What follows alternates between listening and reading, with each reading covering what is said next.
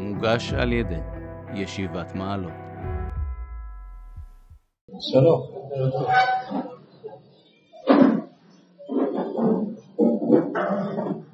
ברוך השם, לאחר שמדינת ישראל התגברה על בעיית הגרעין באיראן, נבנה בית המקדש, השמלכו בישראל, אז התפנו במדינה לעסוק ככה, בכל אופן, בדברים שקצת פחות משמעותיים כנראה, אבל זו סוגיה שנמצאת היום בסדר היום הציבורי בצורה התנגדת מאוד, בנושא הדרת נשים, מן המרחב הציבורי, או שככה מגדירים.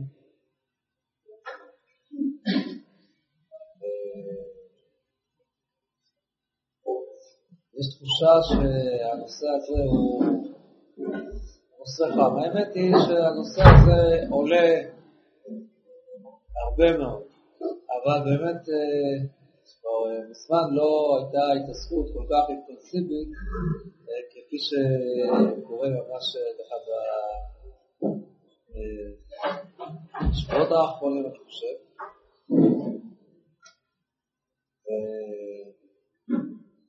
זאת שאנחנו מוצאים את עצמנו, הציבור שלנו, שוב בהכללה מאוד גדולה,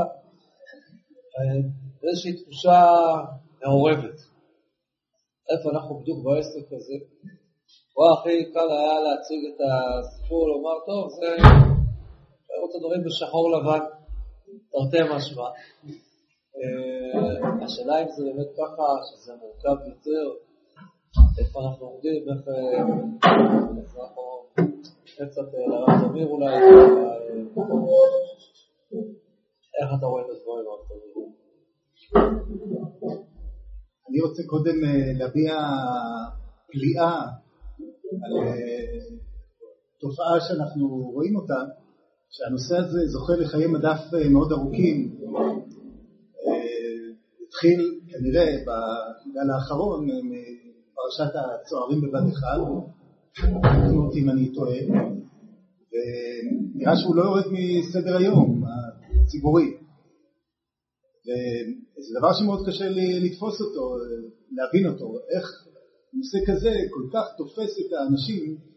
בהתחלה אמרתי לעצמי שזה תקשורת, השפעה של התקשורת, שלא מניחה על הנושא הזה לרדת מסדר היום.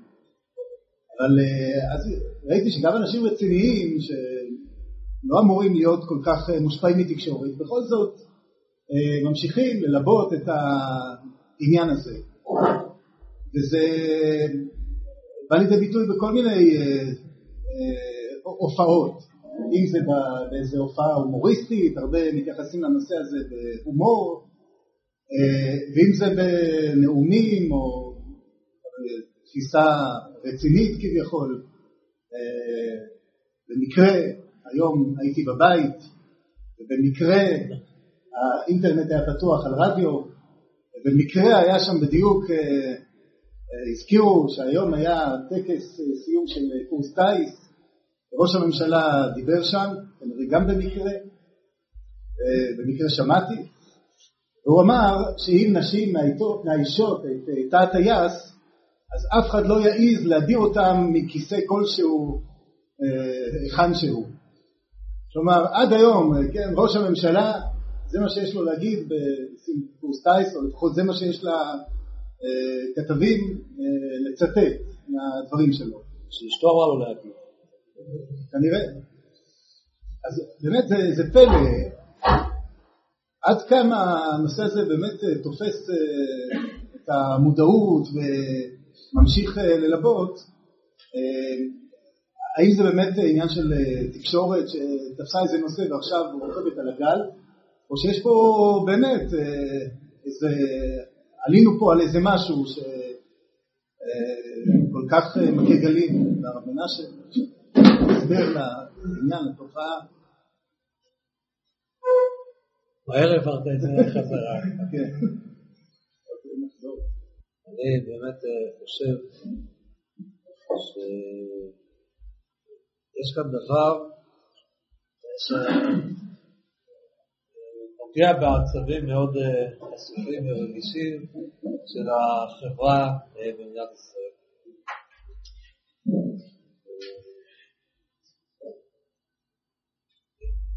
מי ששם לב, נראה לי שבאמת כל הדיון קצת קיבל תפנית.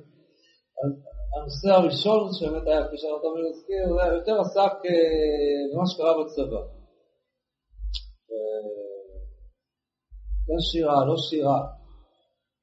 בסדר שחיילים יצאו החוצה, לא בסדר שיוצאים החוצה.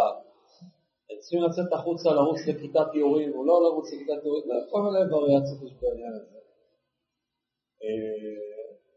אבל לאחרונה אני חושב שזה עבר שינוי יותר, בעקבות מה שקרה בבית שמש, זה עבר יותר לציבור החרדי. הוא תפס פתאום מוקד, מסיבות ברורות, אין להם בדרך כלל בעיות של שירת נשים בצבא, אז הבעיה מתמקד במקום אחר. גם התחושה יותר ש...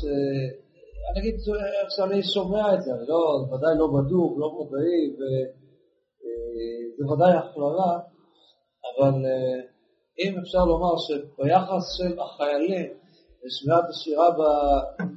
על ידי חיילות בצבא, גם מי שנעלם רוב, אני חושב שחלק גדול מהציבור, יכול היה לגלות איזושהי הבנה. ברמה כזו או אחרת, ושמעתם גם בדיון הציבורי, גם דעות כמו, בסדר, נו, זה, הוא לא רוצה, תכבד את האמונה שלו, הוא לא רוצה לשמוע אנשים, אבל תכבד אותו, אז חייבים לדחוף ככה, דווקא זמר את השיר בכל כזה דבר. יש עושים דברים ששרים כמו זמר, אתה יכול לשים אותם, נשמע אותו דבר. לא, לא הייתה דעה רובחת, אבל זה היה יותר, אני חושב, ברגע שזה הגיע לציבור החרדי, אז התחושה שאני שומע יותר זה נחישות ובלי רגישות, אפס אחוז סובלנות, אז זה משהו ככה, וזה נכון שהציבור החרדי זה שק חבטות מאוד מאוד נוח, וחלק גדול בחברה הישראלית מאוד נהנה מהעניין הזה. לדעתי יש כאן משהו שהוא באמת ברור שזה עלה בצורה הזאת, חידד מאוד את העניין. יש אומרים שהוא מבטא בציבור הכללי, בציבור הלא דתי, מבטא פחד. פחד גדול מזה שעומדים להשתלט על המדינה. משתלטים על המדינה ולאיפה זה יגיע.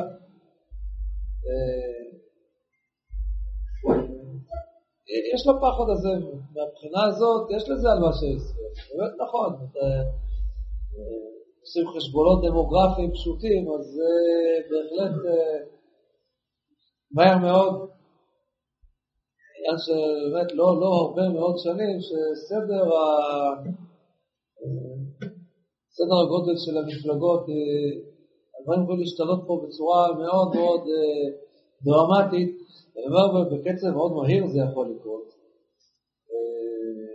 זה בהחלט, זה מלחיץ, מלחיץ הרבה אנשים, מה יהיה? בטוח שברגע שזה יקרה, אז תהיה מדינת ההלכה, וברור לגמרי שעוד נתגעגע לסיפור הזה של ה... זה התלבטנו, אם אנשים ישבו מאחורה באוטובוס או ישבו מקדימה, נגיע דבר הרבה יותר קשים, מדינת הלכה, הלכה מדינה, זה התחושה ש... ויש פה איזה פחד גדול. אני מסכים שהפחד קיים, במידה כזו או אחרת, אני דעתי, הנקודה היותר מרכזית, שלא מודעים לה אולי כל כך, עכשיו מתפס את הדברים, היא לא נוגעת הפחד. יש פה נקודה אחרת. אם סיפורים כאלה היו מתרחשים, נדע במדינה אחרת, זה היה מצחיק פה את הציבור, לא היה מעניין אף אחד. יותר מזה, נגיד שהיינו שומעים דברים כאלה, שזה מה שקורה בחברה הערבית. הערבית, הישראלים הערבים, הערבים הישראלים, שאצלהם קוראת הדרת נשים שכזה. אז תמיד היו כאלה שמצועקים על זה, ועושים איזה כאלה שהוא הון ככה תקשורתי ופוליטי, אבל בגדול, בסדר, בסדר. מי זה מעניין אותו? זה לא מעניין יותר מדי. אפילו זה אצל הדרוזים, שמשרתים איתנו בצבא, ושזה, גם אצל זה הקורא. לא, לא היה מפריע, לא היה מראה פה שום גלים, ושום... לא רק זה, אלא שהצבא יודע מאוד מאוד להתחשב בהם, ובצורה... מי שקצת יודע, אני ככה חווה את זה לאחרונה, זה... מי שקצת יודע מה קורה מבחינת...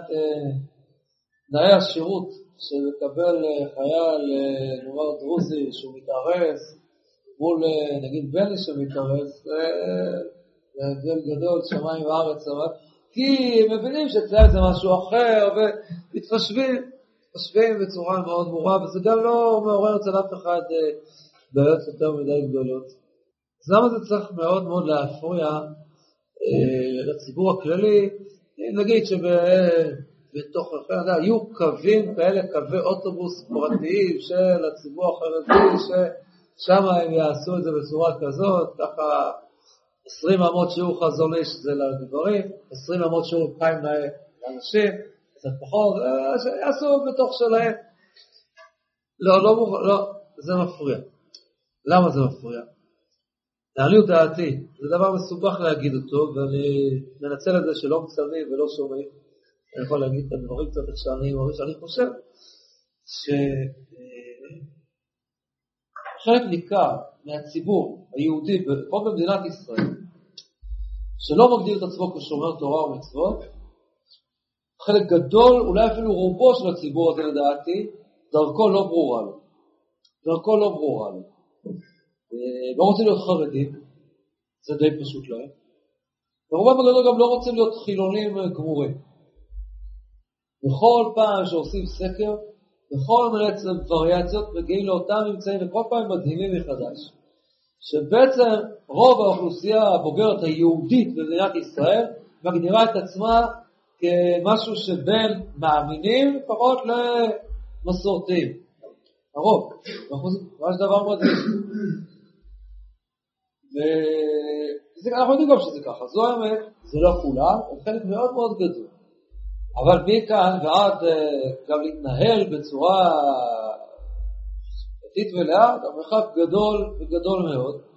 ואני חושב שאיפשהו בפנים חלק במודעות יותר גדולה, חלק במודעות קטנה יותר, אולי חלק אפילו בתת מודע, פה אני כבר גולש לתחום הפסיכולוגי שאני ודאי לא נמצא בו, אבל זו תחושה שלי, זה יושב אצלם, וזה מפריע להם. איכשהו התחושה הזאת ש... האם באמת אורח החיים שלנו שהוא אורח חיים חילוני, הוא באמת הדבר הנכון? זה, זה לא סוד. יש נורא כיף לא לחיות על פי איזשהו קודקס חוקים מאוד מאוד נוקשה כמו ההלכה. אתה יכול לעשות מה שבראש שלך. היום כבר היו הורים חילונים, היו הורים חופשים, שאנחנו היינו צעירים, היו דתיים וחופשים. חופשים זה היה ביטוי הרבה יותר... מקובל, זו תחושה כזאת ש... אבל אנחנו יודעים זה לא ככה, לא ככה, יש הרבה הרבה בעיות במה שקורה בחינוך החילוני, אנשים לא מפחדים ולא נוח להם, לא בכל פעם שתופסים סמים בבית ספר או כל מיני תופעות קשות ואלימות שכבר, אז לא מראיינים, איך אתה מסביר את זה שבמגזר החילוני במדינת ישראל על שישים אחוז, לפני שלוש שנים יצא קורסי מחקר מזעזע,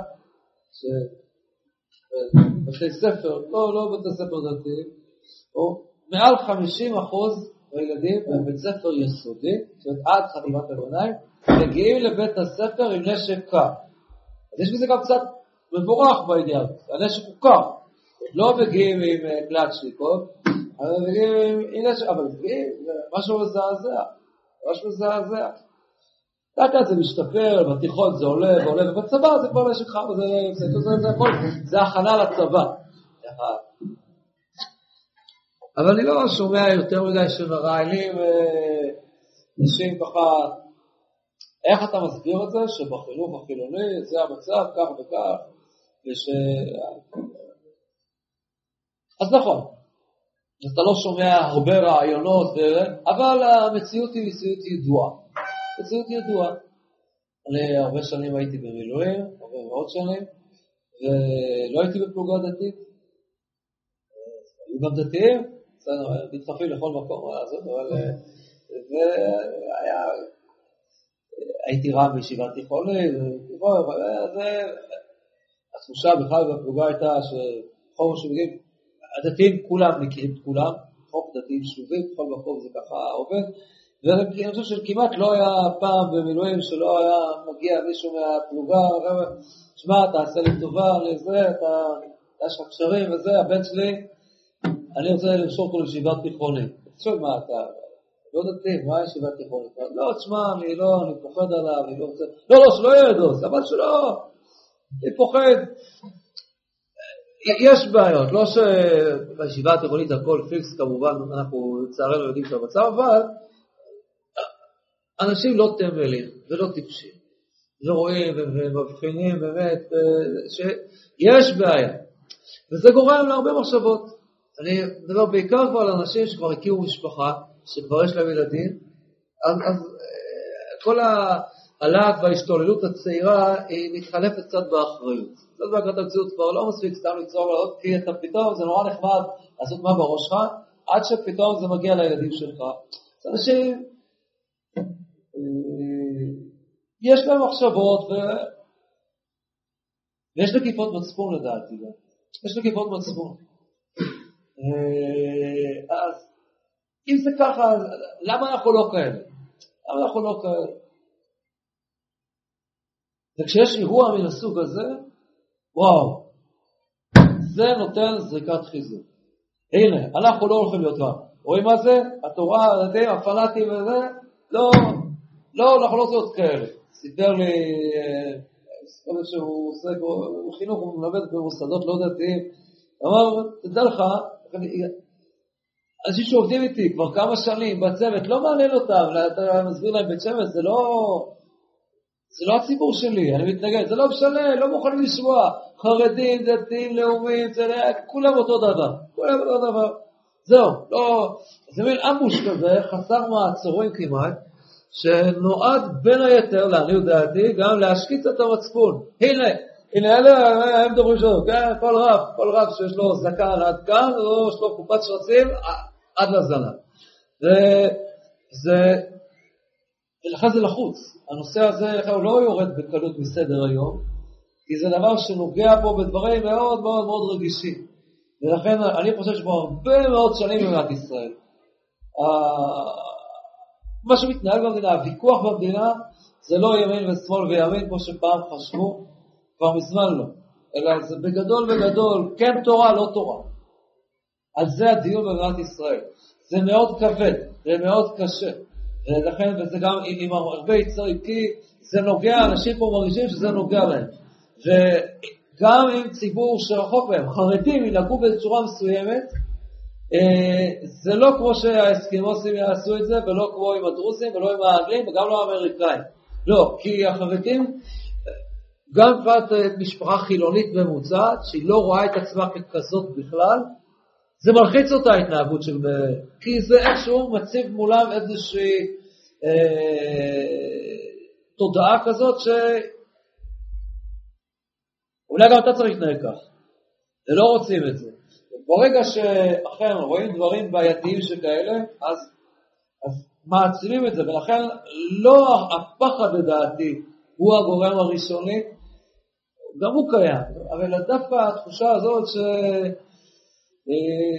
השקטת ככה המצפון שלנו, אה, ידענו שזה שזה, יש לנו יפים ביהדות, כן, מסורת, גם אני חובב, אני עושה קידוש, סבתא שלי הייתה שוחט, והסבא נשחט, אבל אחד, בסדר, אבל, אבל, אבל תראו מה קורה כשלוקחים את זה ברצינות, וזה נורא מכיר, כולנו מכירים את זה בצורה אחרת, כן, כל אחד למד בבית הספר, יש את הילד הטוב, החנון של הכיתה, שכל הזמן, הוא עושה את כל שיעורי הבית, ואף פעם הוא לא מעתיק, ואף פעם לא מחזיר שיעור, כשפעם אחת תופסים אותו שלא עושה שיעורי בית, לא, זו החגיגה הגדולה בכיתה.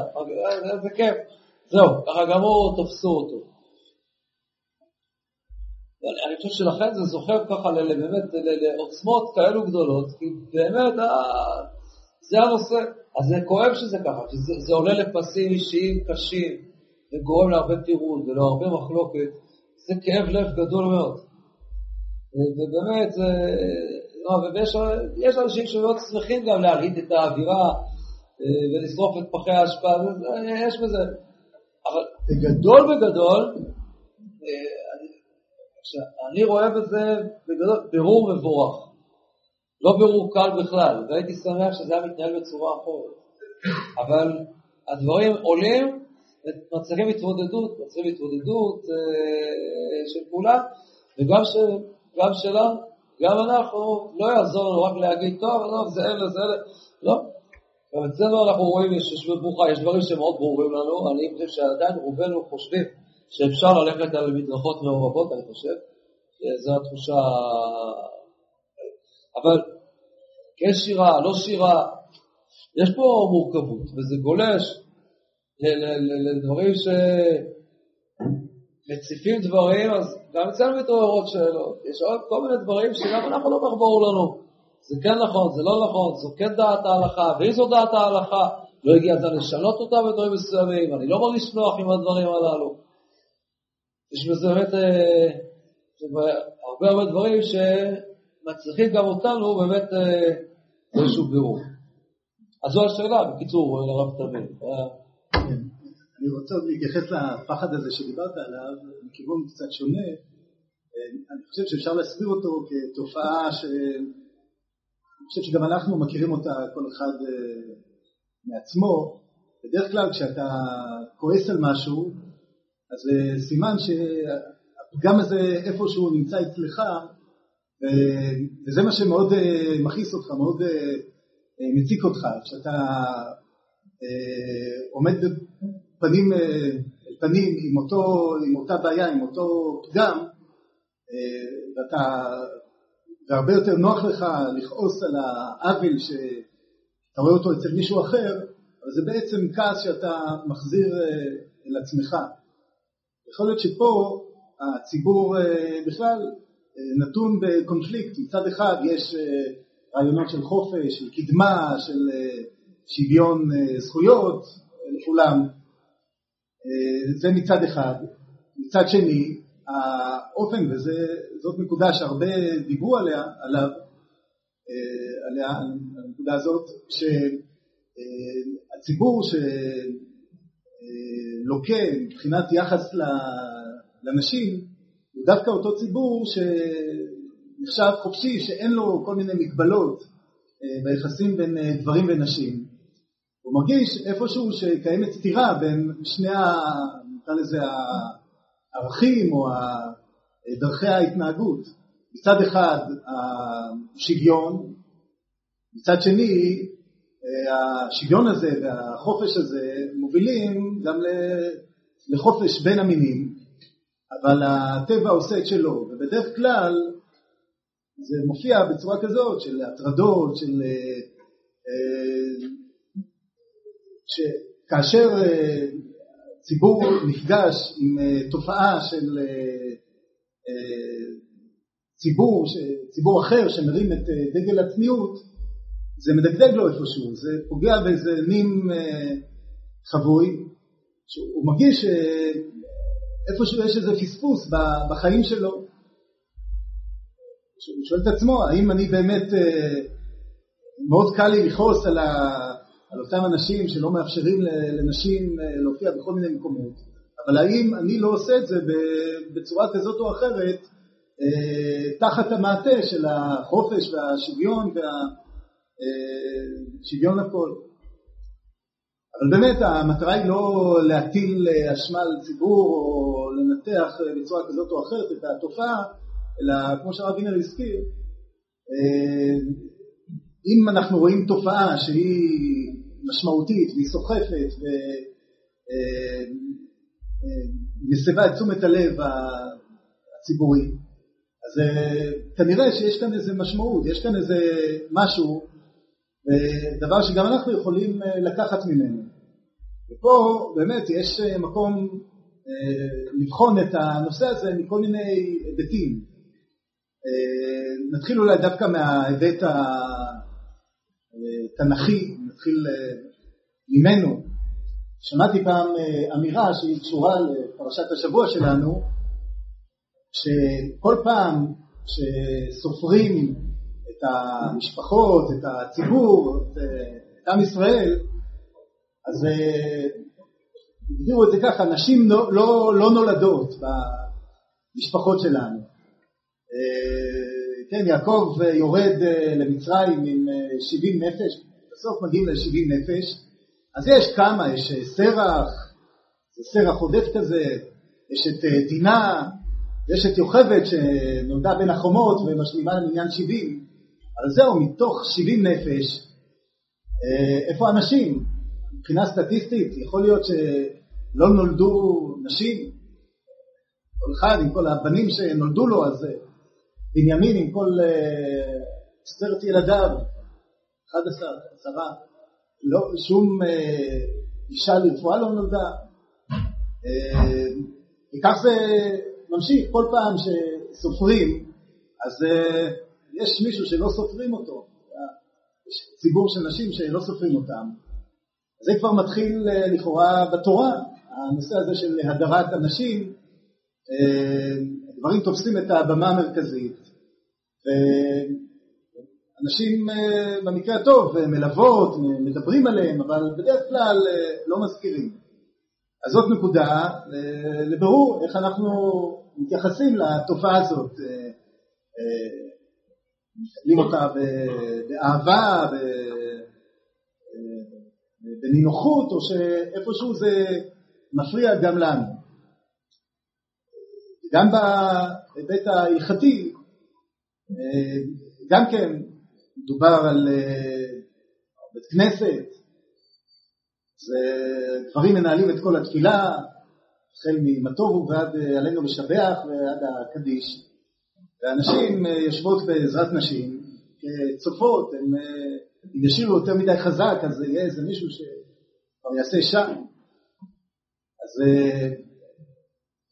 גם פה, האם המצב הזה אנחנו מזדהים איתו לרצון לנו, או שיש פה גם כן איזה סימן שאלה. או ניקח את הנושא ההלכתי של צירוף נשים לזימון. אז נושא שהוא רחב. אנחנו כיום לא נוהגים אפילו במשפחה שנשים תצטרפנה לזימון, כאשר אין פורום של שלושה בלעדיהם. אם יש שלושה גברים, אז אישה מצטרפת לזימון, אבל אם אין פורום כזה, אז אישה לא משלימה לזימון. וגם פה, אחד הטעמים שנאמרו, מפני שאין חברתה נאה. זה טעם שאתה נתקל בו, זה טעם שהוא במקרה הטוב גורם לך להעלות גבה, במקרה פחות טוב שתי גבות, או יותר. מה זאת אומרת, אין חברתה נאה, זה משפחה, אתה, אשתך, הבת שלך, אין חברתה נאה, אי אפשר לזמן ביחד. אז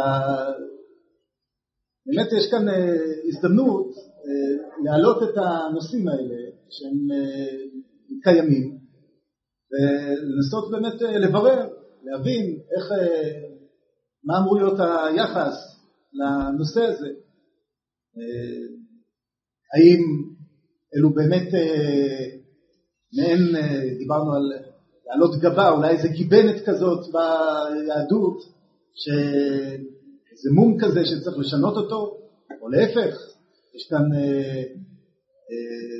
דבר שצריך להבין אותו, להבין מה, מה שורשו, וזה ברור שאנחנו בהחלט אמורים לעשות לאור העלאה של הנושא הזה לסדר היום. אז אולי נתחיל לדבר על הפן ההלכתי. הנושא, נאמרו באמת כמה, כמה טעמים לגבי העניין הזה של הזימון, שהוא בהחלט, לא יודע אם מבחינה מעשית כל כך מפריע לנשים, יותר אולי העניין של בית הכנסת עולה לדיון ציבורי, אבל מבחינת הטעמים שנאמרו, נראה שזה הרבה יותר מקומם כשאומרים לאישה, אין חברתך נאה. ו... אז באמת הטעמים לעניין הזה, הם... יש כמה וכמה טעמים לעניין. אחד הדברים, אחד הטעמים שמזכירים, זה אומנם במקור נאמר לגבי נשים ועבדים, שלא יזמנו ביחד, נשים יזמנות לעצמם, עבדים יזמנים לעצמם, אבל לא נשים ועבדים ביחד. אז הטעם שנאמר משום פריצות, עבדים שטופים בזימה, ואם יצרפו אליהם נשים, התוצאות לא תהיינה חיוביות. ישנם פוסקים שלוקחים את הטעם הזה גם לגבי צירוף של גברים, של גברים ונשים, לאו דווקא עבדים. ואת הנקודה הזאת אפשר להסביר שכאשר אדם אוכל, לכאורה זה דבר מאוד פרטי, אדם אוכל, הבטן האישית המאוד פרטית שלו היא זאת שנהנית מהאוכל. בכל זאת אנחנו רואים תופעה, הלכה, שיש עניין שהאכילה הזאת תהיה בצירוף, זה לאו דווקא הלכה, זו תופעה חברתית, אנשים רוצים להיפגש, אז נפגשים על אוכל, לא פגישה מופשטת, אלא בדרך כלל זה סביב גדולה לגימה שמקרבת ומחברת בין אנשים. וההלכה לוקחת את הנקודה הזאת ומגיעה לעניין הזה שנקרא זימון. אם בן אדם אוכל באופן פרטי, אבל שלושה שאוכלים, אז יש כבר איזה צירוף ביניהם. ואם באותו צירוף אנחנו רוצים להודות לקדוש ברוך הוא, אז מכניסים את הקדוש ברוך הוא לתמונה, לסעודה שאכלנו, שסעדנו. אז יש כאן עניין של חיבור, של צירוף, גדולה לגימה שמקרבת, ומתוך כך אנחנו באים להודות לקדוש ברוך הוא ומצטרפים אליו, מכניסים אותו לסעודה שלנו. אז כאן יש ערך אחד שהוא מאוד חשוב, העניין הזה של החיבור וההבנה שהדברים באים לקדוש ברוך הוא. מצד שני, לערך הזה יש גם אה, נקודה, נקודה או גבולות שצריך לשמור עליהם. האם הצירוף הזה הוא רצונו של הקדוש ברוך הוא? ואם אנחנו מציגים את העניין הזה של הזימון כצירוף, כחיבור, במודע, יש פה במקום שלושה אנשים שכל אחד אכל לחוד, יש כאן שלושה אנשים שאכלו כאחד, הם עכשיו קובעים את עצמם להצטרף. אז אם מצרפים נשים לעניין הזה, אז כאן הדבר מתנגש עם הערך של הצניעות. אתה מזמין אישה לצירוף, יש כאן, שמים על השולחן את העניין של החיבור. באמת יש הלכות, עם מי מתחברים, עם מי לא מתחברים, מי מצרפים לזימון, מי לא מצרפים לזימון. אז כאן הערך של הצניעות אה, עומד מול הערך הזה של אה, צירוף, והזכרת שם שמיים. ובצורה פשטנית אפשר להסביר שאיפה נעצור. אז אבא, אבא ואיש אישה ובן. אז אין שום בעיה. האבא, הבן, אשתו של הבן. היא כבר באה ממקום אחר, בכל זאת היא חלק מהמשפחה. עכשיו גם הגיסה מצטרפת, איפה אתה בדיוק עוצר, אז אה, כאן אה, יכול להיות שמצד האמת, במשפחה הגרעינית אה, לא הייתה אמורה להיות אה, בעיה של זימון, אבל כאשר אנחנו חרדים לערך הזה של הצניעות, ודווקא בגלל שאנחנו כן מדברים על חיבור, אז פה הדברים אה, מתנגשים, כי חיבור אבל תלוי מי, גם... אה, פרקי אבות שאומרים יהיה ביתך פתוח לרווחה יהיו עניים בני ביתך, אז נאמר בסוף אל תרבה שיחה עם האישה. אתה פותח את הבית ומכניס את כולם והופך אותם לבני משפחה, אז אחי, אבל חס ושלום גם אחותי, אז תבואו מישהי אליך הביתה כי הדלת פתוחה לרווחה. אז יש את אחי, יש גם את אחותי, אז איפה זה ייגמר? אז יש ערך אחד של לפתוח את הדלת ולצרף ולהכניס הביתה. מצד שני, לערך הזה גם יש גבולות ויש ערכים שגם אותם צריך להביא בחשבון. אז זאת נקודה אחת. ומעבר לזה, נראה שיש הסבר גם יותר מהותי לעניין, לא רק כחשש מפני, אלא יש פה עניין נוסף, שגם הוא נזכר בפוסקים. מזכירים את זה בהקשר שנשים לא נקראות קהל. כאשר אמורים להרכיב קהל, אנחנו מכירים את העניין הזה שאישה לא מצטרפת לעשרה. מניין, אתה רוצה שיהיה מניין, אז נשים לא מצטרפות לזה. הגמרא אומרים, מאה נשים כמו שני גברים, שני גברים כמו מאה נשים. העניין הזה שהיו אפילו מאה נשים, הם לא ירכיבו פורום של שלושה, אם צריך לזימון שלושה, אז אפילו מאה נשים לא ירכיבו את הפורום הזה. נשמע גם כן דבר מקפח ונורא, מה פתאום, למה, למה נשים לא מצטרפות לעניין הזה, אבל פה באה הנקודה שהיא גם שורה מוסברת על פי מקורות פנימיים. יש זוהר בפרשת מטות שמדבר על העניין הזה של בכל אישה חכמת לב בידיה תבוא. הזוהר הזה אומר שהאישה, דבר מפורסם, היא שייכת לעניין הזה של הדין, והאיש שייך לעניין של חסד, של רחמים. במציאות זה בדיוק להפך, אבל כולנו מכירים מי יותר מרחם ואמפתי ומגלה יחס, כמובן האישה, כולה חסד ורחמים, ומי יותר מידת הדין, כמובן הגבר.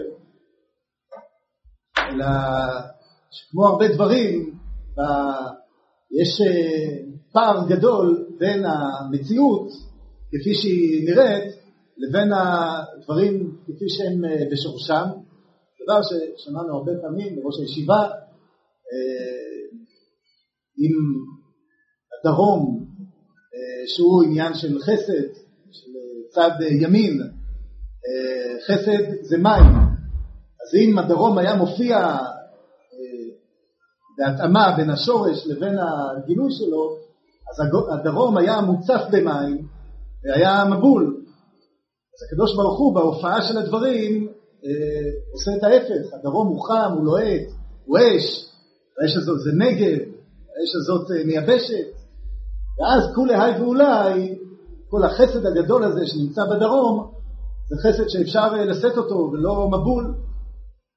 אז אה, במציאות, באמת הדברים הם הפוכים מבחינת ההתנהגות, אבל בשורש רגילים לראות באיש את החסד, באישה את הדין.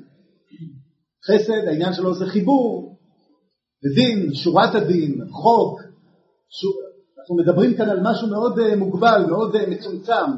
לחקוק משהו, זה אומר, יש כאן איזה קו מסוים, אתה לא סוטה ממנו. ובאמת ההתייחסות הפנימית לעניין של האישה הוא כאל יותר דבר שמבטא את הפרט, את, ה, את הערך הפרטי, הדבר כשלעצמו, ופחות את החיבור שלו. ולכן אנחנו פוגשים את הנקודה הזאת גם בהלכה, שכאשר בא לידי ביטוי הפן החיבורי, הצירוף, אז באמת נשים פחות נמצאות שם, או לא נמצאות שם, או לא ממלאות אה, אה, תפקיד אה, מכריע. וזה נכון גם לגבי בית הכנסת שהזכרנו קודם. בית הכנסת, כשמו כן הוא, מקום שבו מתכנסים לתפילה בציבור. הרי אה, בתפילה של אה, נשים, אה, בין כשהן אה, מצטרפות לעצמן, אה, חבורת נשים ש... מצטרפת להתפלל, בין כאשר אישה מתפללת לבד, אז אין על תפילת נשים, אף אחד לא יכול, שום גבר לא מתחרה בתפילה של אישה.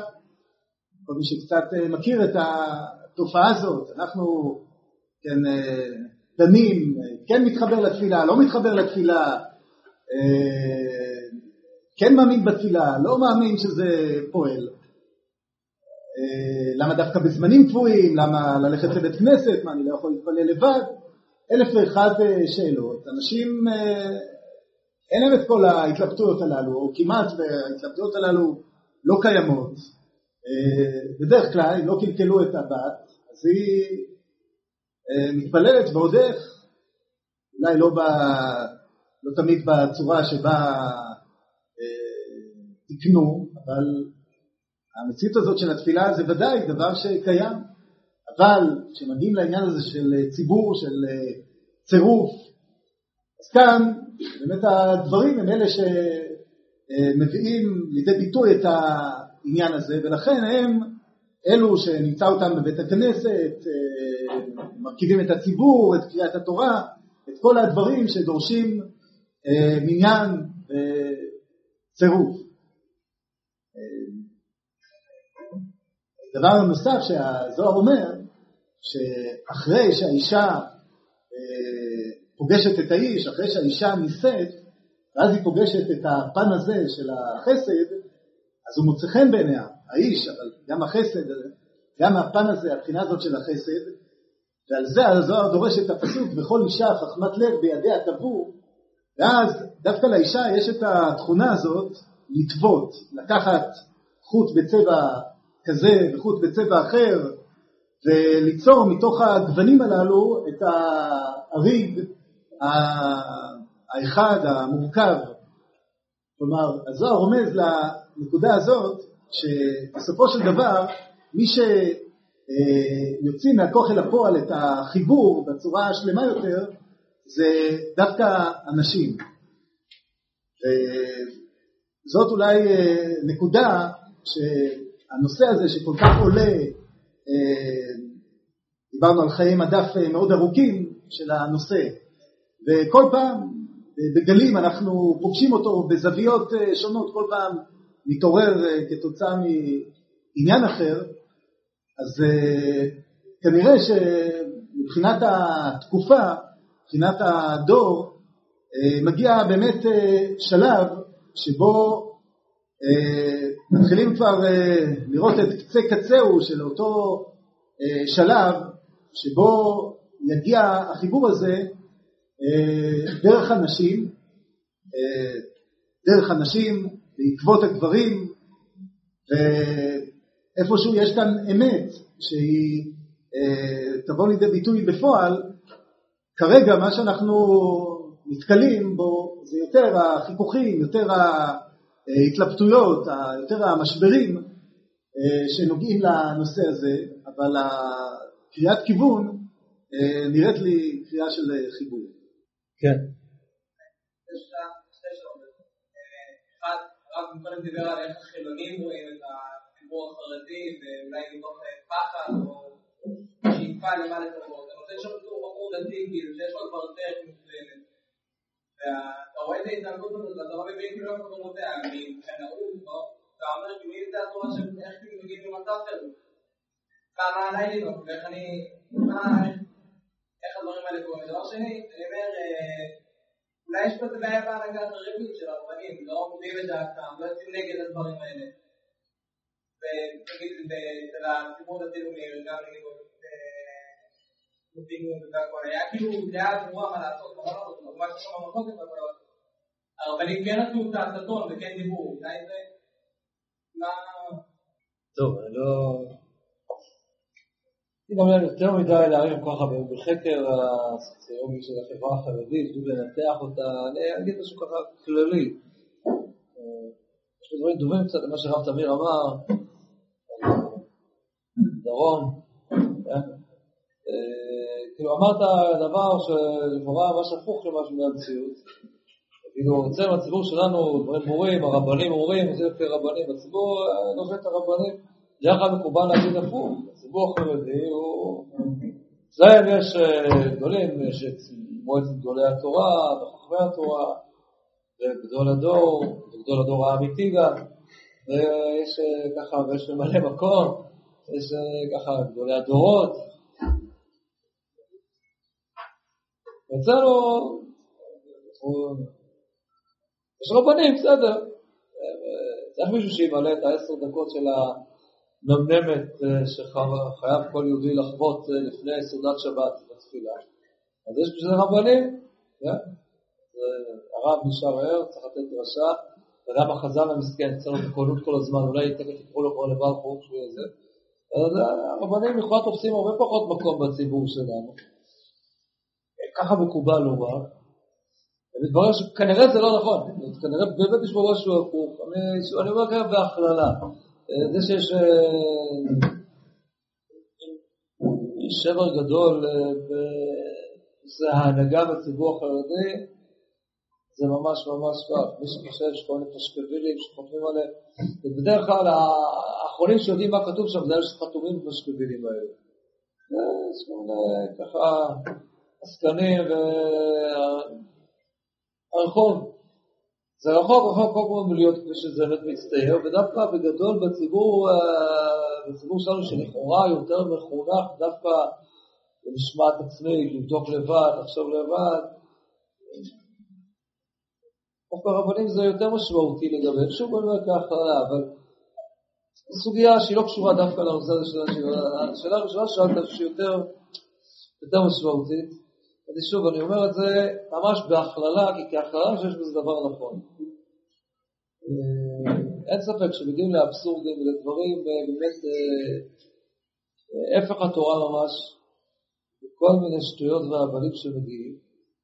ולדעתי יש כאן סימן, ברור שככה איזשהו, יש כאן טעות יסודית בתפיסה החרדית. יש באמת שהוא יסודי מאוד, התפיסה כתפיסה היום בנויה על טעות. בנויה על טעות, ואי אפשר לבנות, להחזיק דברים על גבי טעות. זו החברה החרדית, יש בזה דברים יפים ונפלאים, דברים באמת יוצאים לכלל. באמת חבל על הזמן, במעשה חסד, והרבה מאוד דברים. יתרה מזאת, שרוב הציבור החרדי, האנשים הפשוטים, רובם הגדול, ציבור רגיל, פשוט אנשים טובים, אנשים שכן כואב להם שיש צרה לעם ישראל, וכן רוצים בטובתו של הציבור, ולא, הם לא נהנים מכל השטויות האלה שקורים סביב, פשוטים, הם, הם, ברובם הגדול בהשקפת עולם, הם לא יודעים כל כך, כמו רוב הציבור, שלא כל כך, כל אחד יש לו מה להגיד, אבל מה הם רוצה לגמר, מה שיש לו להגיד, ושואלים אותו ימין, השמאל הוא נפגע, גם הציבור חרדים זה ככה. עוד אולי בצורה יותר רצינית, פעם בענייני השקפת עולם, המצב הוא מאוד מאוד מאוד קשה. מאוד מאוד קשה, וכל ויכוח שאתה יכול לנהל, כמעט כל ויכוח, אחרי שניים שלושה משפטים, ואומר, טוב, אנחנו, מה שהגדולים אומרים, מה שהגדולים, ומה אתה אומר, לא יודע, הכל זה הגדולים, הגדולים, הגדולים, זה לא עובד בצורה שכזאת. אבל, ורובם, אני יודע, אולי זה נשמע חריק, אז אני חושב שרובם הגדול עם תינוקות שנשבו, אני יודע שזה נשמע מצליח להגיד את זה, אבל אני לא חושב כך. אז אני לא מדבר על הרמה האישית של אנשים, אלא על תפיסת העולם. בתפיסת העולם יש כאן היפוך התורה. מה שהיפוך התורה זה הכל מתחיל גדול מההסתכלות, איך רואים את מה שקורה היום, מה שקורה במדינת ישראל. כמעט הכל נגזר מן הדבר הזה. כשחיים בצורה כזאת, שלדעתי אחד הסילופים היותר גדולים שיש לתורה, יש, נגיד, הנושא הצבא, לא משרתים בצבא, כהכללה, כתפיסת עולם, תפיסת עולם ואידיאל, שזה הפך מוחלט של ההלכה, סילוף התורה, חילול השם, אולי החילול השם הגדול ביותר שמתקיים בצערי, לדעתי, בדבר במדינה שלנו, זה דבר נורא, וצריך איכשהו לחיות בשקר הזה, צריך למצוא כל מיני אה, אה, תיאוריות שונות ומשונות בשביל להצדיק את אורח החיים הזה, ואז הכל יהיה עקום, הכל יהיה עקום, אז ההתנהלות היא עקומה, אי אפשר להתפרנס בכבוד, כי אי אפשר לצאת לעבוד, כי גם המדינה שלה בדבר הזה, כולם גרועים בסיפור הזה, אף אחד לא יוצא טוב, אתה לא מתגייס, אז תורתך ומנותך, בבקשה, אז עכשיו אתה לא יכול לצאת למעגל העבודה עד גיל מופלג. בגיל המופלג הזה כבר יש לו כבר חמישה ילדים, שישה ילדים, הוא יכול להתפרנס מהמלגה בשביל מלכה טוב כמה מאות שקלים בחודש, מה יעשה עם הדבר הזה? כמה אפשר לעבוד כסף בשחור? לא אופן, לא, אז כולם עובדים עכשיו, והכל איזה מין משחקים כאלה, שמשחקים, ומתחת לשולחן, והכל לא, ואז הכל הופך להיות מין משהו כזה, עכשיו זה כבר, המדינה כבר, היא הופך להיות האויב הגדול, וצריך עליו לעבוד, ונוצרת כבר מסתמה, יש גם כעס גדול של הציבור הכללי, שהוא כל פעם מתחזק, כשקורית איזו מערכה צבאית ביטחונית, אז באמת דברים, וזה מאוד קשה, ומאוד... הזכיר לי את התיאור שראש הישיבה מספר על תיאור הכיפורים, הוא היה גר בבני ברק, בדיוק זה בני ברק, ליד איצקוביץ', בני ברק. בכלל תיאור הכיפורים, התקופה בהתחלה הייתה באמת מבוקר מבולקה ולחץ, ובכלל תיאור הכיפורים, צה"ל נלחמו בלי פלאפונים, אתם יודעים. אגב גם המצרים והסורים, זה לא הפלאפונים, עכשיו הפלאפונים זה גם... בהתחלה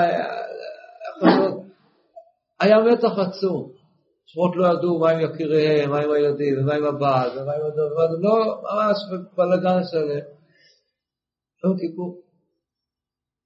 הרב עצמן עצמו, הוא מספר אותו, ובאיזושהי סיבה הוא היה צריך, שחררו אותו לאיזה פזל קצר מאוד, היה צריך להגיע הביתה, הגיע בסוכות, לא סוכות, זה בני ברק. בני ברק רועשת וגועשת. מה? כל המדינה, כולם בלחץ, מלחמה, באמת, מלחמה החלה מלחמת יום הכיפורים, עד סוכות, זה שבוע, עשרה ימים אחרי ש... בשיא, לבני ברק, מה חשבה, חשבה. הייתה בעיה, לא היו ביצים. לא היו ביצים, ואין ביצים לחג. מה עושים הביצים? זה היה מאוד הסיפור, זה כאילו, אחד דברים שככה, רק שברו אותו. היום אנחנו רואים שני עמים, יש אלה שנלחמים, ובתל אביב בינתיים יושבים בתי הקפה, ולא ככה, זה היה עם כל הבעיות שיש בתל אביב, עדיין אחוז הגיוס גם בתל אביב, גם בשרקל, זה יותר מאשר בחומר רבי עקיבא לדעתי, אחוזים ככה אני חושב,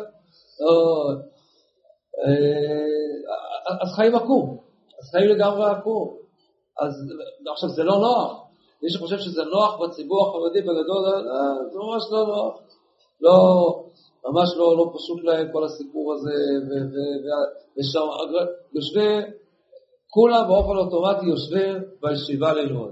אין שם שיעורים גמרא למה, גם אין שם ליוויים. יש בילוי של לוויות, בכל ליוויים. לוויות, יוצאים, יוצאים, יוצאים, מה זה מתאים לכולם לשבת מהבוקר עד הערב שנים על גבי שנים, ולא לעבוד, זה לא מתאים לכולם. יש כאלה שיותר מתאים להם מכינה, יש כאלה שיותר מתאים להם. אז אין דבר כזה שם, זה לא עובד בצורה כזאת, זה, זה מתכון עקום שמעולם לא היה בעם ישראל. כולם צריכים ללמוד מהבוקר עד הערב, זה לא עובד ככה, זה לא עובד. אבל נוצר לחץ כלכלי מאוד מאוד קשה. החברה החרדית, תמיד יש יוצאים לראות, זה גדול וגדול, החברה החרדית היא חברה ענייה מאוד, חברה ענייה מאוד, באמת, זה באמת...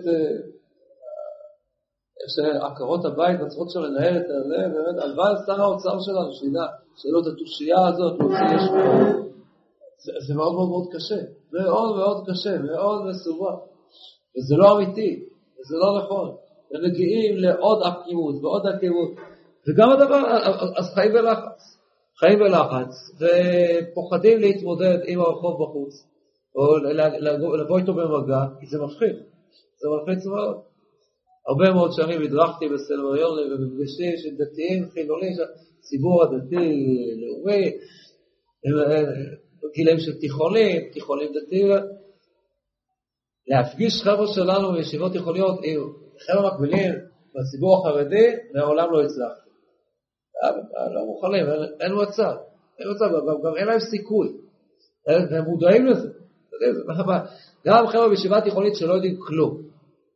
שבאמת האידיוט שלהם באמת בלימוד גמרא, אתם יודעים, בהתמודדות שתהיה ככה, קבוצה מול קבוצה, זה לא כוחות בכלל, זה לא כוחות, אני אומר לכם, זה פשוט חבר'ה וחרדים והבגד ידעו תוספותי יותר טוב, רבשים ידעו יותר טוב, והתעקו ברגע אחד על גבי השקפת העולם שלהם, ולמה לא הולך לצבא, ובגיד הרמב"ם שביטה ויובל, שלושים כאלה, זה לא עובד, לא מחזיק מים, והם מודעים לזה בציבור החרדי, ואחרי הם מסתגרים, ומסתגרים, אי אפשר להסתגר ככה, אי אפשר, וההסתגרות היא הסתגרות נוראית, קשה מאוד, וזה נהיה, והעולם הוא עולם בעייתי מאוד, כל כך פתוח, נורא איכשהו פתוח, איך שרשות הרבים פתוחה, ופורצה, ממש נורא, ובציבור החרדי מסתגרים, אי אפשר, זה סיר לחץ, סיר לחץ נוראי, ומתפורצים, והרבה מאוד תחומים שחיים לא נורמליים, ולא הגיוניים, ולא זה, וסוגים, חיים בפרנויה, חיים בפחד מאוד מאוד גדול, כל דבר מלחיץ, כל דבר, וכל דבר מגללה, ומה עדיין תחושה זאת של היהודי שנמצא בגלות עדיין, כי החובד נמצאים פה בגלות, אז זה נכון שקרה פה פלא גדול, שהגלות הזאת עברה איכשהו לארץ ישראל, זה באמת פלא, איך שבאמת הקדוש ברוך הוא שתבח שמונה, הכל יודע לעשות, גלות אפילו בארץ ישראל יודע לעשות, לי כמוך בעלים, זה משהו גדול, זה הרבה הרבה יותר נוח, אלא שכל הגויים פה מסביב, בגלות מדברים עברית, ממש נוח גויים כאלה, ככה, חלק יפסו על הרוב, גויים נחמדים כאלה יחסית לפריט שעה בפולים, אבל זו תחושה מאוד, הדברים יוצאים עקור, יוצאים עקור, ובין היתר, אחד הדברים היותר פותים זה באמת בתחום הזה, בתחום הזה שאורבן יש בזה גם גרעינים של גרעין של אמת, שתהחלט איזו התנגדות גדולה לכל נושא הפריצות, שבוודאי ובוודאי שיש בזה גרעין אמיתי מאוד, על הצורה שבה עוד אצל חלק מהציבור זה מופיע, צורה בעייתית מאוד, וגדולה הציבור החרדי, הם לא מצליחים לעמוד מנגד, גם אני לא יודע אם הם רוצים לעמוד מנגד, אני חושב שאצלהם הבלבול הוא בלבול גדול מאוד, בלבול מאוד מאוד מאוד לא פשוט, ואתה לא תשמע משנה סדורה, אם ממש ככה, לא תשמע משנה סדורה, היא גדול בתורה בעולם החרדי, משנה סדורה וזה לא תשמע, לא תשמע, אנשים גדולים וחכמים, ותלמידי חכמים בין שיודעים הרבה מאוד דברים, הם מתחנכים לצמצום המחשבה, הכל בתוך תנועה כזאת של התגוננות, ויוצאת תורה עקומה, מה אפשר לעשות? זה באמת כך, יש הרבה הרבה הרבה מאוד זכויות בציבור, הרבה מאוד, באמת דברים גדולים ונפלאים, אבל הדרך היא דרך עקומה, היא לא דרך נכונה, היא לא דרך נכונה, יש לציבור שלנו, לכל ציבור, יש הרבה מה ללמוד בציבור, ממש ממש אין ספק, בעיקר אני חושב שבאת הזכות המרכזית, העולם החרדי זה הדבר הזה ש, שהוא בלעין אצלהם, או שאצלנו זאת לא נמצא בצורה כזאת, שגדלים מגיל אפס ל, לרצון להעיב תורה. אמא היהודייה בגני השערים, מקווה שלא רוצה שבת שיהיה רופא, ולא שיהיה רואה חשבון, ולא עורך דין, אלא שיהיה גדול הדור. את זה היא רוצה. היא מוכנה על זה לשלם מחיר עצום. וזה בציבור שלנו עוד לא, עוד לא נקנה. זה עוד לא נקנה. זה כלל חשוב שיש, שוב, בגדול זה דבר נפלא. דבר אמיתי, שהיה בעם ישראל כל הדורות. וכרגע הציבור הדתי-לאומי מראים כל כך הרבה דגלים. זה מסובך, מסובך, מסובך. באמת מאוד מאוד קשה. יותר קל בשחור לבן, באמת, שוב, להגיד את זה. אבל, אבל בגדול, התפיסה היא עקומה. עכשיו אני יודע שיש בציבור שלנו אנשים עם, עם הרבה רגשי הנחיתות בתחום הזה, שלחלוטין לא משוכנעים בזה. ואחד הדברים שאומרים לי, כשאני אומר בצורה כזאת, זה מה אתה חושב עליהם תשובות, מה שאתה יודע, לא יודעים, שאלות מן הסוג הזה. מה לעשות? צריך ללמוד, צריך לבדוק את הדברים, צריך לראות דברים, לבדוק אותם לגופם, ולראות ולבדוק, וזה באמת מה שבמשך למה שאמרנו, כמו שהרב תמיר מעלה את הדברים. קורה דבר כזה, מנשבת רוח כזאת בעולם, היא מצריכה בדיקה, אז צריך לבדוק את הדברים. אני לא סנגור אולטימטיבי, שכל מה שמישהו בעולם החרדי מציע, גם לא מה שבציבור שלנו, גם בציבור שלנו עצמו יש חילוקי דעות, ויש חילוקי דעות, אבל אני חושב שבגדול וגדול וגדול, עם כל החילוקי הדעות שיש בתוך הציבור שלנו, כמה אני חושב, שמצרף אליו את רוב, רוב, רוב, ואני חושב, הציבור הלאומי, שהוא קם נכון, קם בסיסי אמיתי, שהוא בריא ונפשו, ולא משהו עקום, ולא משהו מתגונן. וזו תחושה כזאת שקורה פה משהו, קורה פה משהו. נכון, אני רוצה להגיד עוד איזושהי מילה אחת, אני מגדיר את זה בצורה הזאת, שהטרגדיה הגדולה שיש בכל התחום הזה של היחסים בין המינים, חברה מעורבת, על כל ככה רבדיה, בכל המקומות שבהם זה בא ומתפרש, זה שיש פער גדול מאוד מאוד מאוד בין המצב האידיאלי, מה שהתורה באמת רוצה איתנו, לבין היישום במציאות.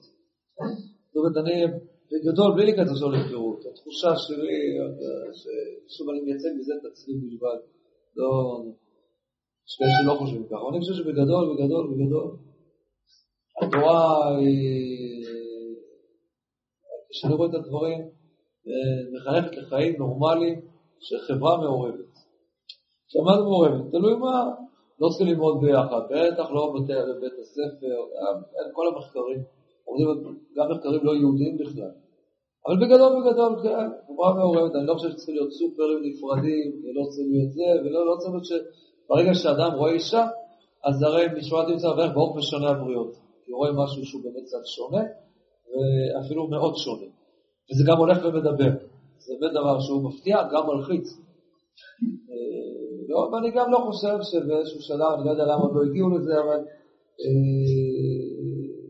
בכלל לא מבין למה קלה צריכה לעמוד תחת החובה ולא לשלוח שם איזה שליח, ואז זה מאוד יקל לעמוד החתן והשליח של הקלה, זה מאוד מאוד מאוד נוח. גם האימהות ימנו שליח שעשה את הסיורים והעצבנים האלה במקומן, ומילא זה משחק פרה עיוורת מאוד ככה מסובך, ומילא זה יתרון גדול גם לרב שעורך את הקידושין, שבסוף הקידושין, בסוף הנישואים, הוא יכול לא רק לחבק את החתן, אלא הוא יכול גם לנשק את בר כוחה של הכלה. זה הרבה יותר נחמד, יותר צנוע, ויותר זה. עכשיו לא צריך גם איך ללכת, כי הכלה וזה, הכלה במקומה מונחת, זה, ויוכל להמשיך עם התפילות האלה ששם כל השמות שמופיעים לה כמו בסדר, והחתנים יכולים איתם לאכול. זה ככה יכול להיות. אבל לא, אני לא חושב שצריכה להיות הפרדה עד כדי כך. בגדול בגדול כן, חברה נורמלית שבה... שאלתי את זה הרבה פעמים, ואני עכשיו יגיע המשיח, בעזרת השם, יגיע המשיח והמפד"ל יעלו לשוק. עכשיו אנחנו עולים למדינה, מושל עכשיו, עכשיו מה יעשו עם רוב מניין ורוב בניין, כפשוטו של הבלוקים במדינת ישראל? בתים משותפים, מה יעשו שם? אז יהיו פתחי מילות ככה, מכל זה יהיו שרבולים כאלה, שמשם אנשים גולשות החוצה, שלא יפגשו בחדר המדרגות, אני כבר לא מדבר על מעלית, שזה רק המצאה של הציונים, אין שום ספק, אבל משהו כזה, זהו, אסור שיהיו בתים משותפים, אבל יש חדר מדרגות, חד הבית, מד דחר שמי בכלל, זה לא, אני מאמין שכן אמור להיות, אלא מה? שזה לא בנוי להתנהלות שלנו היום, איך שהמדינה נראית, איך שרשות הרבים שלנו נראית. כאן נוצר פער שאין לו תשובה. אנחנו רוצים להבין שאין לנו פתרונות טובים היום לכל דבר. אנחנו לא נמצאים במצב שלם, אנחנו נמצאים במציאות כזאת, שבה אנחנו חיים בהגדרה רשות הרבים שלנו, החיים הציבוריים שלנו בכלל, לא מוגדרים על פי תורה, לא על פי תורה, הצורה שבה אנשים מתלבשות, הרבה פעמים, בעיקר בקיץ, בהחלט מעוררות התחושה של משבר קשה בענף הטקסטיל, וחוסר חמור בחומר הזה שמכסים בו את הנשים, וגם את הגברים, וזה בעיה, כל מה, ש... מה שמאמרים בתקשורת, זה מה שאתה רואה ברחוב, וכל המודעות, וכל הזה, זה לא רק, לא רק עניין צניעות, אלא לשון הרע, שחיים באווירה כזאת של לשון הרע, אתה פותח חדשות, אתה שומע את מזג האוויר, אתה בטוח שהוא אומר, הוא משקר. שלושים מעלות, אני בטוח שהוא משקר. לא אתה אינטרס בו כבר. הוא רוצה את כל את השכן שיבטל את החתונה, זה ככה. הכל בעלמא דשיקרא, ומשהו שהוא כל כך, כל כך רחוק מהאווירה, של קדושה, של טהרה. אתה שואל את זה, איך חיים נורמליים במצב שכזה, וצריכים להבין שאי אפשר לחלוטין. איך שלא יהיה, אוי לי מיצרי, אוי לי מיוצרי. וזו טרגדיה קשה מאוד שהיא צריכה להוביל אותנו להבין מה חסר לנו. אנחנו לא נמצאים במצב שלם, אנחנו חוקים בזה. זאת אומרת, צריך להתפלל מאוד על הדבר הזה, מה זה השיבה שופטנו כבראשונה, מה זה ובני ירושלים, מה זה סיב שלום, טובה וברכה, הכל, הכל, הכל, הכל צריך להתנהל אחרת, כשאנחנו נתנהל אחרת, גם מערכת היחסים בין המילים היא תתפוס את המקום הראוי לה, הנורמלי, הבריא, השקט, לא, לא המתלהם ולא המשתולל. בינתיים אנחנו נקראים בגלל המצוקה הזאת, אבל כדי באמת לעיוותים ולסילופים בשני הכיוונים. הרב תמיר אמר קודם אחד הדברים שלו. בחברה החילונית נושא של הדרת נשים הוא ממש ממש לא פחות מאשר במאה שערים או בבית שמש. ממש ממש לא. זו האמת. אני אספר לכם סיפור קצר, לא חשוב, זה אירוע גדול, מאיזשהו טקס גדול מאוד שהיה בזה איזשהו מוסד ביטחוני גדול מאוד, טקס רציני מאוד מאוד, והיו שם הרמטכ"ל וכל הגוורדיה, וכולם עלו לדבר לפני יותר ממאות אנשים, היו שם אולי אלפיים איש שישבו באותו מקום, באמת זה משהו מאוד מאוד מיוחד בתחום הביטחוני מאוד, וכולם, כל מי שעלה לדבר, דיבר על הדרת נשים. על הדבר, וזה לא ניתנו על הדבר, על ראש הדוברים, הרמטכ"ל כמו, הוא רב, רב, הרמטכ"ל, הרב, עלו, וכולם דיברו, ואז עלו, עשו כמובן את להקת הנחל שישירו חיילות, כן? החיילים בנחל כבר חטפו אותם, שירו חיילות, ואז הם שרו, לא להקת הנחל, עכשיו זה היה אולם כזה גדול, וליד זה אולם אחר ששם הייתה פינת קפה ועוגות. עכשיו, אחרי שכולם גמרו לקשקש על הדרת נשים ועל זה ועל הביזיון הזה שעשו ובוצל ובוודאי לא ייתנו דברים כאלה, לא זה, לא יודע, לא. הציעו נשים, גמרו את הנאומים, הציעו נשים, החיילות, שירת נשים עם מיקרופון של צומת, פתט, זה אפשר. תוך כדי שהבנות האלה עובדות על העברה ושרות, כל הגוורדיה ברשות הרמטכ"ל, כאמור יצאו באמצע השירה שלהם, הלכו לקפה כמובן. גמר לדבר על הדרת נשים, ברוך אומר ועושה, וזה לא מעלים אותם, שם שם כולם שרות וכולם ישבו בשורה ראשונה, יצאו כולם, רק את עדים נשארו כמובן. חסר שמישהו נראה אותם יוצא ככה באמצע, והם נשארו. אתה שמישהו שכינה להם קפה. אז אנחנו יודעים יש בזה הרבה מאוד צביעות, הרבה מאוד בלגן, אנחנו מודרים, זה קשור לדברים שהזכרנו קצת מאיפה זה התחושה של נפשי השם, נקיבות בצפות שיש, אבל זה לא פותר אותנו להתמודד באמת עם המכלול הגדול הזה, אבל כן, נגיעים להרבה הרבה מאוד עיוותים, עיוותים בתחום לימוד תורה, אין שם עיוותים עיוותים נוראים וקשים, בצורה שבה לומדים תורה. אבל טוב, זה לא נושא שנעריך פה כרגע. כן.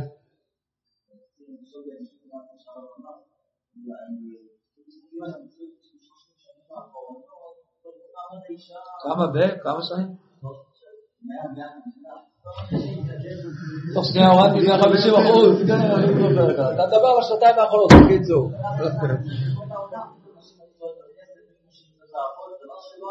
כנסת זה עוד לא שלוש מאות שנה, כן? ברוך השם, זה לא... אבל כן. מה בית הכנסת? כן.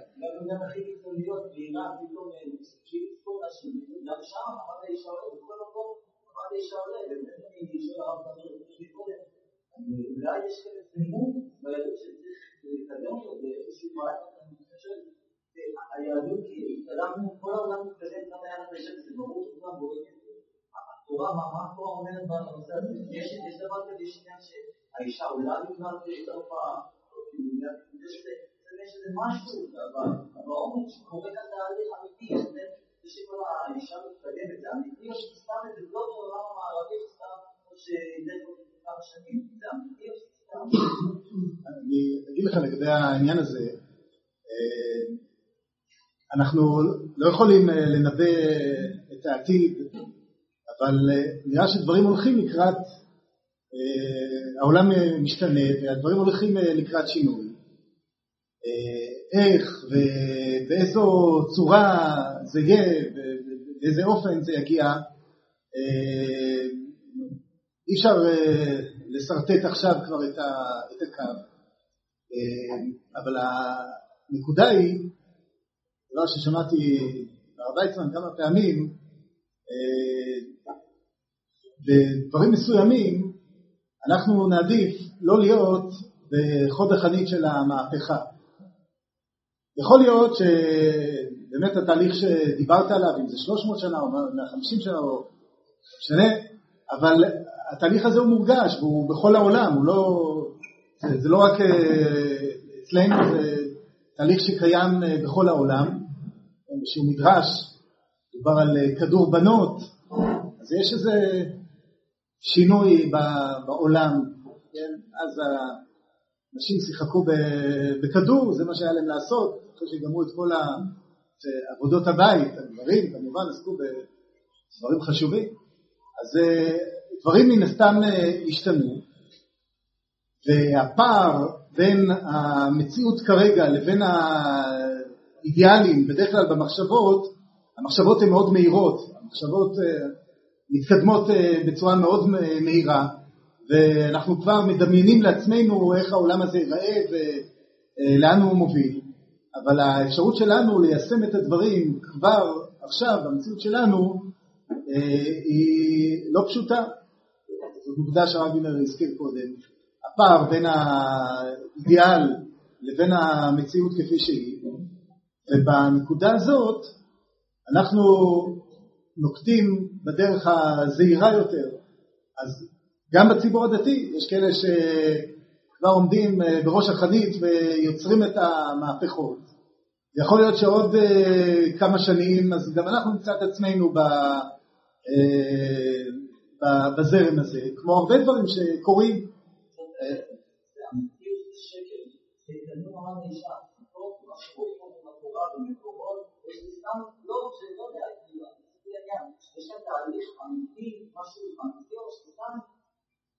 שוב, אנחנו אמונים על התפיסה, כשאתה רואה דבר שהוא לא קיקיוני, אלא שיש לו כוח עמידה, אתה רואה תופעה, אז יש לה ודאי שורש חיובי. אתה גם יכול להבין בחוש, בשכל שלך, שהאידיאל הוא ודאי דבר טוב, דבר, דבר אמיתי. אנשים הם לא בני אדם, הם לא... מה שאנחנו מרגישים במשפחה, אז לא אמור להיות בחברה ובכלל. אפשר לצרף לזה עוד, עוד הרבה אידיאולוגיות ותופעות שקיימות בעולם. הזכרנו קודם את השוויון, אז לא רק לגבי נשים, אלא בכלל כל הנושא של מעמדות בחברה. זה דבר שוודאי בגדול מוביל לקראת דבר מאוד חיובי, מאוד... מאוד ערכי. הנקודה המרכזית היא, איפה אנחנו בכל יצירת המהפך או השינוי הזה, בנקודה הזאת, דווקא בגלל שהיכולת שלנו להכניס לכלים שלנו את אותם אידיאלים גדולים, היא מאוד מוגבלת, מאוד קל לשבור, דבר ידוע, לשבור דבר מאוד קל, ובדרך כלל כשמדברים בתחום הזה, אז בדרך כלל שוברים. מעט מאוד יש הצעות לתיקון. מאוד יודעים אה, אה, להגיד מה לא טוב, למה מצב כמו שהוא רע. אבל לתת את הנוסחה המתוקנת לתיקון, זה מעט מאוד אם בכלל יודעים. וזה נכון לגבי כל התחומים, אם זה התחום ההלכתי או... התחום החברתי, ובנקודה הזאת, אז על כל מהפכה משלמים מחיר, ובבחינת הנושא הזה, של הנושא של מעמד האישה, דווקא בגלל שהוא כרוך בעוד נושאים שהם מאוד משמעותיים, אז נקיטת עמדה יותר זהירה, שכבר אתה יכול לראות שדברים זזו, תיקח את הנושא של לימוד תורה לנשים. אז זה דבר שבעבר נראה כמובן מאליו, כדבר פסול. היום התופעה כבר קיימת, זה לא שייך לדון אם זה טוב או לא, זה קיים, זה עובדה קיימת. אז האם אתה תהיה מאלה ש... הובילו את המהלך הזה עם כל הבעייתיות שיכולה להיות כרוכה בו, או בנקודה הזו דווקא לחכות, לחשוב בינתיים מה שאפשר לחשוב ולהבין.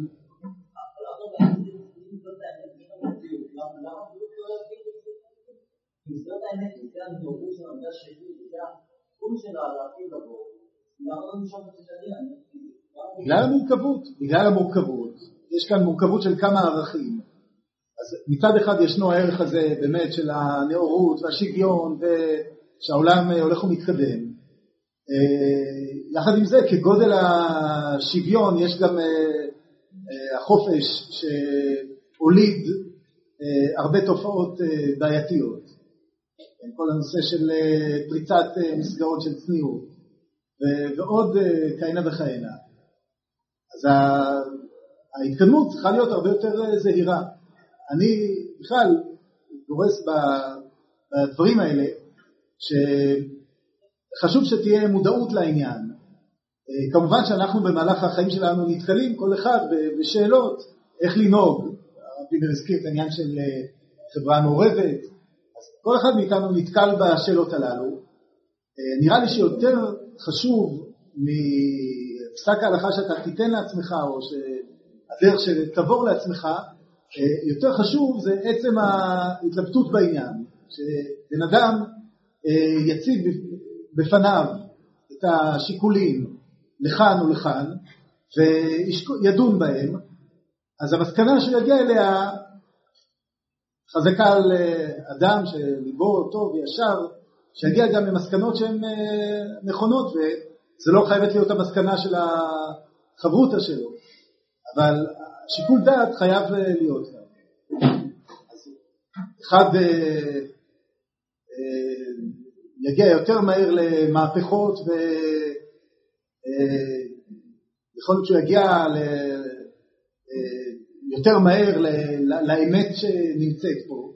מצד שני, הוא גם מתעכל בכל מיני מאמורות בדרך. ולכן, דווקא בגלל המורכבות הזאת, אז אנחנו לא רואים את זה בשחור לבן. אם זאת האמת, אז עכשיו עוזבים הכל והולכים לקראת הגשמת האמת הזאת. מצד שני, לא עוצמים את העיניים ולא מבטלים תופעה שהיא ודאי קיימת ויש לה תוקף. שתי הערות קצרות כתוספת קטנה לדברים של הרב תמיר בהקשר הזה. בצורה שבה התבטאת, לא אם זה התכוונת, גם שלא, אני מניח גם שלא, התורה לא משתנית. אין בעיה בתורה. חס וחלילה. הקדוש ברוך הוא כשהוא ברא וכולי, תאמין לי שהוא חשב גם על הדור שלנו. למרות שזה מסובך וכולי, הקדוש ברוך הוא, התורה אף פעם לא הייתה רלוונטית. גם שכאילו במתן תורה אמרו, זה דברים מיושנים, זה לא, זה אף פעם לא התאים, תמיד חשבו שזה לא מתאים. ולכן התורה עצמה וההלכה עצמה מכירה בדבר המדהים הזה, שבכל דור יש את הצורה ואת האופן שבו בודקים ומסתכלים באותה התורה ורואים מה שמתאים לאותו הדור. לחכמי הדור יש להם את היכולת לשנות דברים, ואומרים פורסאים, הרמב"ם בפסקת הלכות ממרים, הדברים ידועים ומרחיקי לכת מאוד מאוד מדהימים בחדשנות הנועזות שיש בהם. וההבנה היא כי אנשים מאמינים שהקדוש ברוך הוא גם דואג, שדברים יתגלגלו בזמנים הנכונים, יתגלו בזמן הנכון הראוי וכולי, דברים מפורסמים, ידועים הדברים בהרבה מאוד תחומים, אבל זה לא שינוי בתורה, חס וחלילה, זאת תורה לא תהיה מוחלמת, לא צריך לשנות בה. יש אותו של משיח, אבל בינתיים כל עוד הדבר הוא, אבל באמת יש דברים שצריך להבין.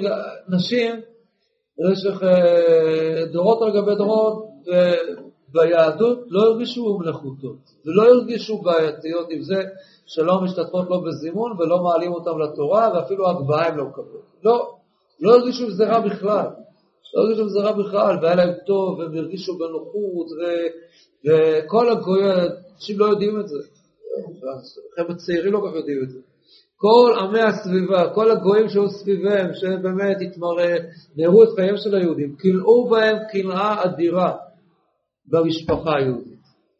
זה היה משהו, משהו שהיה חריג, שונה לגמרי מכל הגויים מסביב, השיקורים והשקופים בזימה, בגדול, תמיד היו חריגים בגדול, הבית היהודי, האישה היהודייה, היא מלכה, וראו את זה כל השכנות הגויות והכירו את זה, ואנשים לא הפריע להם, לא היה להם שום בעיה להגיד שלא עשה לי אישה, כשהבעל אמר שלא עשה לי אישה, זה לא הציק להם ולא הפריע להם בכלל, זה, זה התאים בצורה הזאת, ההופעה של התורה כפי שהופיעה, וכשהסברים שניתנו אז התאימו, והם היו הסברים נכונים ואמיתיים, אותה תורה מספקת גם הסברים, שמתאים לדור אחר, אבל ודאי וודאי, והעולם בגדול הולך בהתקדמות וכו'.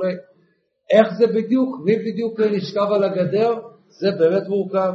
ואני חושב שכתוספת קטנה לדברים שהרב תמיר אומר, שאנחנו קצת מעדיפים קצת נשאר לאחור, זה יכול גם לגרום איזו תחושה ש... אה, למה? פה אנחנו לזה, אנחנו נוביל, אנחנו זה, איפה המנהיגים שלנו, הרבנים שלנו, שהם יקחו אותם, זה לא נגרם. או לגברים, אני זוכר, לא לפני הרבה שנים כל כך, שכנה שלנו פנתה אליי ממש בהיסטריה, לא יודעת מה לעשות, הבת שלה לומדת באולפרה, היא חזרה הביתה, תחזיק אותו, חצאית ארוכה כזאת כמעט, היא נכנסה מאוד מתחת לחצאית, זה לא לפני כל כך הרבה שנים, והיא באה ממש בהיסטריה, מה עושים, מה עושים הדבר הזה, ברור שהשלב הבא זה נכון, בשר, חזיר וחלב בתוך פיתה בפסח במוצאי תשעה באב לפני זמן רבנו אותם באמת היה זה באמת הייתה תחושה באמת מאוד מה איך היום מה זה זה ככה היום זה דבר מקובל וזה ככה בנות הכי שנחשבות הכי מקפידות והכי זה עבוד עם חסיים וגם לא דבר חצאיות ותרצאות כאלה, אבל זה נכון עם חצאית ארוכה, ושווים על זה שמנקים את הרחובות עם החצאיות, ואומרים גם חצאה מתחת, וזה... ואני תמיד חושב לעצמי שהראשונות שעשו את זה, הם היו ממש פורצות גדר, אבל אני לא יודע, יכול להיות שמישהו על זה, אני מקווה שלא, אני לא יודע, לא... לא הייתי בסיום מודרח שם לאחרונה, אחרי הזה, גם כל ה... אני לא יודע בדיוק. יש רבנים שכן מסריטים, מראים את זה, אני לא יודע, מתעדכן, אבל לא... ישירות לא הייתי כרגע לפחות. אבל יכול להיות שבאמת עניין שוב, כי אלה שעשו את זה ראשונות, באמת היו פורצות גדולות, אבל אחר כך, כנ"ל הרב תמיר הזכיר את השיעורי תורה לנשים, זה בניין שלם, בעוד אלפי נשים באות ככה כל שנה, ולבנייני האומה, זו תופעה מדהימה, וגדולי הרבנים, מרוצי השיעורים, נותנים שם, אני חושב שזה התחיל, אז מי נתן שם באמת, לא, היו מסבירים את הרב הראשי, הרב מגיע ונותן את דברי ברכה, נשים בזכות מה זוכות, זה שנשים צדקניות, כל כאן דברים שככה פרוטה ברמה של הגן, באמת אישר חלקן לאורייתא, הוא רק מקווה שאף אחד לא הקליט אותו, שלא צימו אותו, והוא מהר יוצא החוצה. היום כל רב רציני שלא מזמינים אותו לתת שם את השורה, אז הוא כבר נעלם, מה, הוא לא מספיק רציני, מי יצר את זה? זה לא הגיע מהרבנים, לא הגיע מההנהגה. זו תחושה באמת קשה, אבל זה יכול לנחם אותנו, כי חז"ל צפו וסיפרו לנו, שזה מה שיהיה בדור הזה. בדור הזה, הדור הקשה הזה של איגודא דשליחא, כאשר סוף מסכת סוטה, הדברים מפורסמים. בעצם מה שמספרת שם הגמרא שבדור הזה, שלא תהיה הנהגה. תהיה בעיה גדולה במנהיגות. וכולנו יודעים להגיד את זה. תראו, זה ראש ממשלה הזה, זה נשיא זה, לא זה ולא הקודם לו ולא זה שאחריו, זה ככה. ואיך זה נראה, אלה שרים, זה כנסת, אנחנו יודעים איזה יופי, אבל זה לא רק בזה, חוסר ההנהגה, זה שאין ההנהגה, זה דבר שתופס את כל המישורים, פשוט כולל בעולם התורה, יש תלמידי חכמים גדולים, אין הנהגה, אין הנהגה, אין הנהגה אמיתית בשום סיפור דתי היום. לא בציבור הדתי לאומי, יש רבנים גדולים, רבנים אף לא מנהיג, וגם לא בציבור החרדי. לא, יש אנשים באמת גדולים, מורמים מהעם, הנהגה שמישהו יגיד, וכולם ילכו, וזה לא, כמעט, כמעט זה לא קיים, אולי בכלל כבר לא קיים. זה לא קיים, שבאמת, יש סכונה, דיברנו עליה, אבל זה לא, זאת המציאות. אין הנהגה. זה מה שחז"ל צפו, ואמרו שזה מה שיקרה בדור הזה, והשאלה באמת, מה רוצה מאיתנו בראש ברוך? אז מה שאתה עושה, יש ככה קצת איזה, לפני הסוף קצת התעללות קלה, ואחר כך ומה שאנחנו מסוגלים להבין בדבר הזה, באמת שככל הנראה, מה שהוא אומר, שבדור הזה שהגאולה צריכה להגיע, כמו שקרא, התערות הדלתתא, האחריות היא עלינו. אנחנו, האנשים הפשוטים, הציבור, והשינויים בהם ולמטה. זה מה שקורה בגדול בצורת ההנהגה היום. הפוליטיקאים, כמה פוליטיקאים קובעים משהו אמיתי בלי סקר דעת קהל? כמה באמת קובעים? לבדוק שיקולי רייטינג. מה זה רייטינג אם לא התערות הדלתתא? מה שהציבור אומר. בגדול בגדול, פיסה של דמוקרטיה עם כל הסיוב שיש בה, אבל בגדול מה שהיא אומרת זה שהציבור מחליט. הציבור מחליט. זה באמת אמור להיות כך. וזו רוח שאתה רוב הראשי שמלשבת בכל העולם. אפילו אצל במדינות ערב זה מתגלגל בצורה הזאת. לא יודע לאיפה זה מגיע שם, אבל מרגישים משהו שכזה. נזכרת שהיהודי אחד ככה שם בלוב, קדאפי, עלי אחר. ומה עשו לו ככה? הציבור, ככה ארבע מיטות בדין עשו לו שם, וככה. כברוטו, וידוי הריגה. זה באמת נכון. משהו, הקדוש ברוך הוא מנשב את הרוחות הללו. אבל זה עם הרבה הרבה הרבה כאב, זה מאוד מאוד לא פשוט. כשהציבור מנהל את העניינים. כשזה בא מלמטה, אז זה קשה, אבל זה אחריות. זה מתאים לאחריות גדולה גדולה עלינו. ואי אפשר לשאול עכשיו, אז מה אנחנו רוצים? שהרבנים יצאו בכל ברור. אז בואו, החולים שיצאו בכל ברור זה הרבנים. בספרות כזאת, אף שיצאו בכל ברור. לא, יש אחריות על הציבור. נכון, צריך אדם לשאול ולברר, וזה נכון, אבל בגדול ובגדול הדברים, כל אחד צריך לקחת אחריות, לדעת ולדאוג ולחשוב וכו', ולא לבוא בהתרסה, לבוא בצורה הזאת להביא, לקראת מה זה הולך, זה מאוד מאוד לא פשוט, נכון, באמת באמת לא פשוט, אין לנו היום סנהדרין, מה יש לנו סנהדרין, שהיום יש הרבה הרבה דברים שצריך לשבת על הבדוחה ולפתור ולהגיד לנו מה לעשות, אבל אין לנו היום, אין לנו היום, מה לעשות? אז בינתיים, כל עוד זה, לפחות תתנחם, זה חז"ל אמרו לנו, זה המצב, זה מה שיהיה, זה מה שחז"ל אמרו לכם. תתמודדו. רוצים להתעוררו, שגאולה שתהיה בהתערות הדלתתא, צריך לעבוד בשביל זה. צריך לעבוד. בשביל לעבוד צריך הרבה הרבה כוחות, צריך הרבה מנוחה בשביל דברים כאלה. לילה טוב שיהיה לכם.